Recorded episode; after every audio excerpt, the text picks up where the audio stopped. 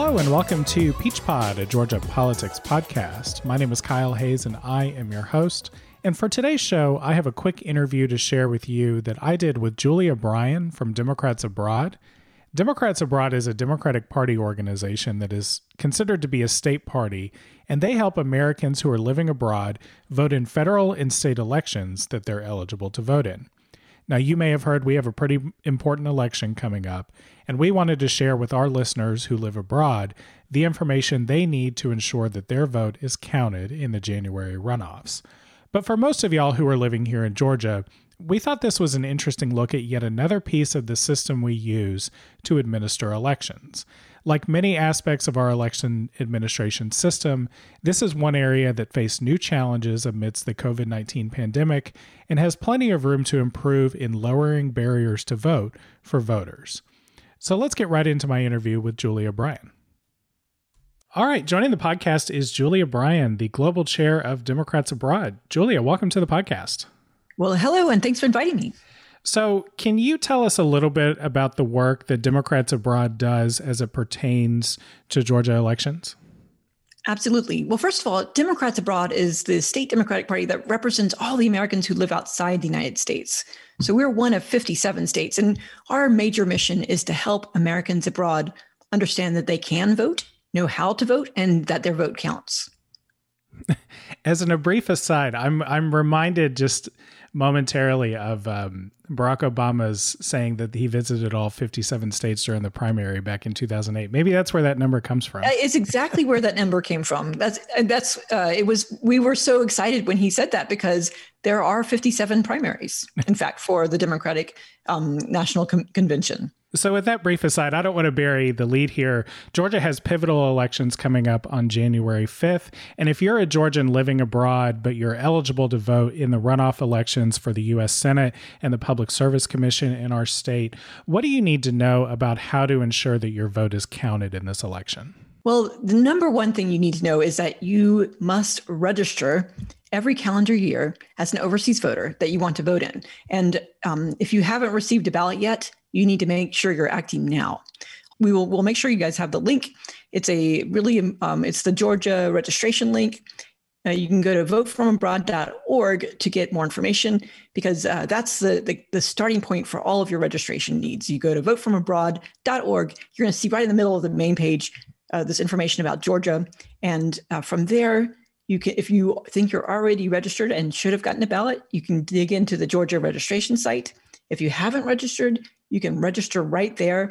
You can even send in your registration request via email through that site. And we recommend doing it really right now.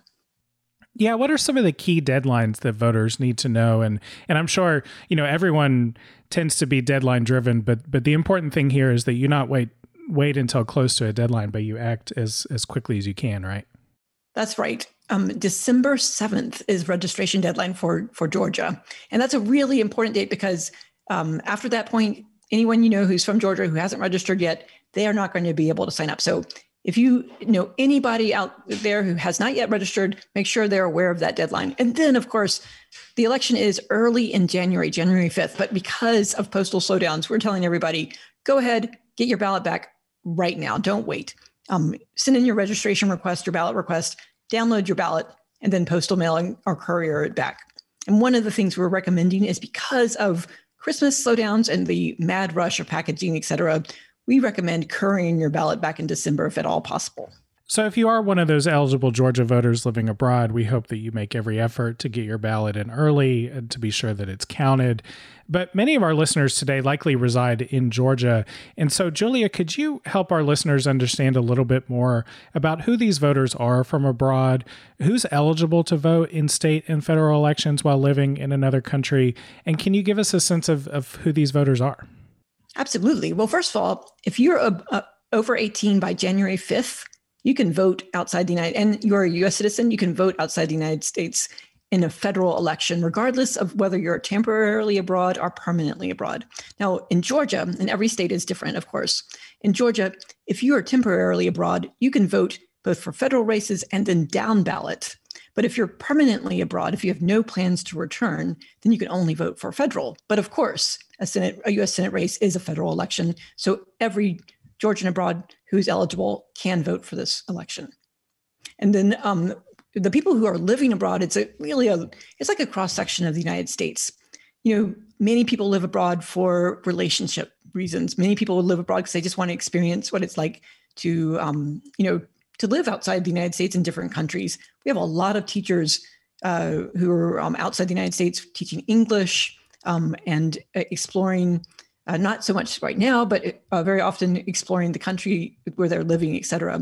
So it's, it's a nice wide swath of, of humanity, really. And um, that's one of the great things about Democrats abroad is you really meet a wide subset of people. And I guess in some instances, you know, one interest that these voters have in participating in, in federal elections in the states is that in some instances they're still subject to U.S. taxes, right? Oh, we're always are. I mean, if you're um, over 18 and uh, you make above the normal threshold of like 10,000 or whatever, there's a, like a, a scale, then you are eligible for taxation.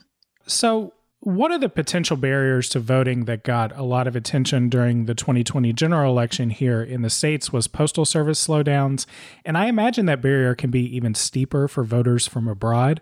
So, what process do mail in absentee ballots go through when they have to make it from voters abroad to elections officials in the states, you know, particularly in Georgia. And knowing that process and, and probably how complicated it can be, what's the most important thing voters can do to be sure that that barrier, that postal service barriers, don't keep their vote from being counted? Great question. And the first thing I'd say is just remember when you're registering to, to vote, you can email in. And then what you're going to do is you're going to go to the Georgia site and you're going to be downloading your ballot from the online site onto your computer. From there, that's where you're going to need to print out your ballot, vote it, and and postal mail it back or send it back in some form of hard copy. Now, the, the great thing is that right, so there's three ways of doing that. Uh, you can do that through your embassy, though the deadline's almost passed, and you're going to need to check with your um, embassy about um, what when they think it will get back in time. Um, and what the deadlines they have. Or you can do it through the US through the postal system, or thirdly, you can do it through a commercial courier system. Now, we are recommending, because again of the um, Christmas rush, that people in December sending back their ballots use a commercial courier all the way up to January 1st or so. And, uh, and really don't think of the deadline as January 5th. Think of the deadline as earlier, as like January 1st, 2nd, because of the time it's going to take to get your ballot back. So, one of the things we've grown increasingly interested in on this show is all of the policies and procedures that govern how elections are administered and how far too often those policies and procedures can actually make it more difficult for people to cast their ballots. Y'all help voters abroad. I imagine these voters vote in maybe all 50 states or, you know, or most states in the US.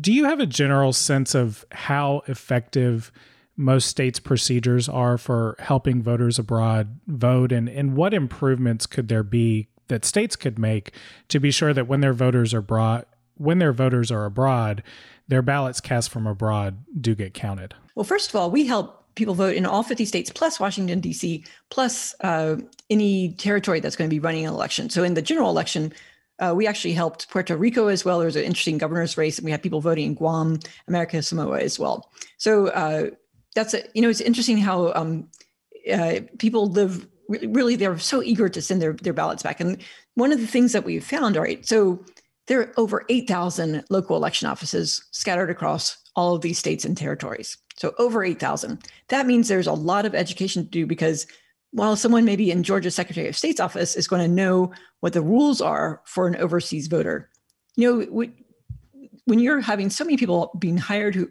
to handle the the massive amounts of uh, vote by mail that we had this year, you're going to have a lot of people who just don't understand the difference between a state absentee ballot and an overseas absentee ballot.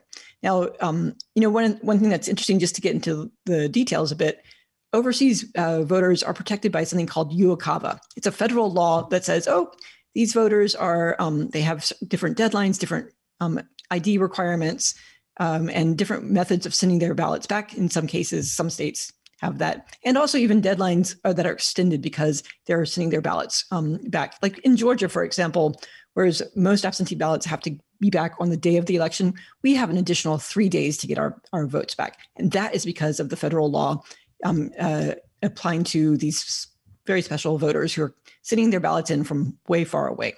So I think the it's a, such a good question of how can we work together to make this voting process better. And I really think the number one thing is making sure everyone is educated all the way down to each one of these local election offices to make sure they understand the the distinctions between state and um, the federal um, overseas voters. Over the last few election cycles, it feels like some of the most pivotal elections have also been some of the closest elections in decades. That is particularly true in Georgia, where we recently had the closest governor's race that we'd had in about 50 years. And Joe Biden carried the state of Georgia in the 2020 presidential race by just over 12,000 votes. Do you feel like voters abroad have been more engaged in recent elections, given that their votes are increasingly important in the margin of victory in these races? Well, that's certainly uh, what we are trying to make sure everyone realizes. Like, there's some great, that was great story in Virginia, remember, where the state leg- legislature was decided by one vote. And that, you know, that's uh, a story that we tell all the time. And then, you know, in Florida, in Florida in 2018, we won the only statewide race, Democratic race, was through the overseas votes. And again, in Georgia, the same thing has happened where we um, you know sent home over almost 19,000 votes this year, well covering that 12,000 margin. That has really energized everyone. And you know, um, we have seen the results paying off. In 2020, we saw three times the traffic coming to our voter tool that we saw in 2016. And this is a result, first of all, um, making sure everyone, again, we going through the three things that we always make sure people know about is that they can vote, how to vote, and that their vote counts. So it's it's all a combination of make of just like putting that information in front of voters. And then the other thing that's really important is that we make sure that people don't just register, but they get their ballots back because there's such a many step process that sometimes people will get their ballots and then they just don't um, bother sending it in. So making sure they realize we're going to help protect them, count those, protect those ballots, make sure they're counted is an important part of that process. And you know, I um, I think it's exciting to know that the numbers went up um, 40% over 2016 in Georgia alone. And we expect to see that same kind of percentage across all the other states. Well, Julia, particularly for the voters who need to get their ballots in uh, for these runoff races, can you just remind our listeners as we close today what that website is where they can get this information to be sure that they follow all the procedures they need to to be sure their vote counts? Absolutely. Go to votefromabroad.org and we're going to we're really happy to help you. There's a little chat bubble. If you have any questions just go to the little chat bubble and you start saying hey i'm a georgia voter and i'd really like some help. Or if you know someone who um, needs some help we are always happy to um, email them as well. So thanks so much everyone. And reach out to a, a georgia voter. Make sure they're um, anyone who you know who's abroad. We almost all know at least one or two people who are living outside the united states and they're the you know it's now's the time to get in touch with them Listeners, you'll find that link in our show notes today. You'll also find that across our social media. And Julia Bryan, Global Chair of Democrats Abroad, thank you so much for joining the podcast. Well, thank you, Kyle. It was a pleasure. That's our show for today. If you like what you heard, subscribe to Peach Pod. Thanks as always to our fantastic interns, Olivia Bauer, Peyton Childers, and Kelly Dobso for their help researching this episode. Until next time, take care, y'all.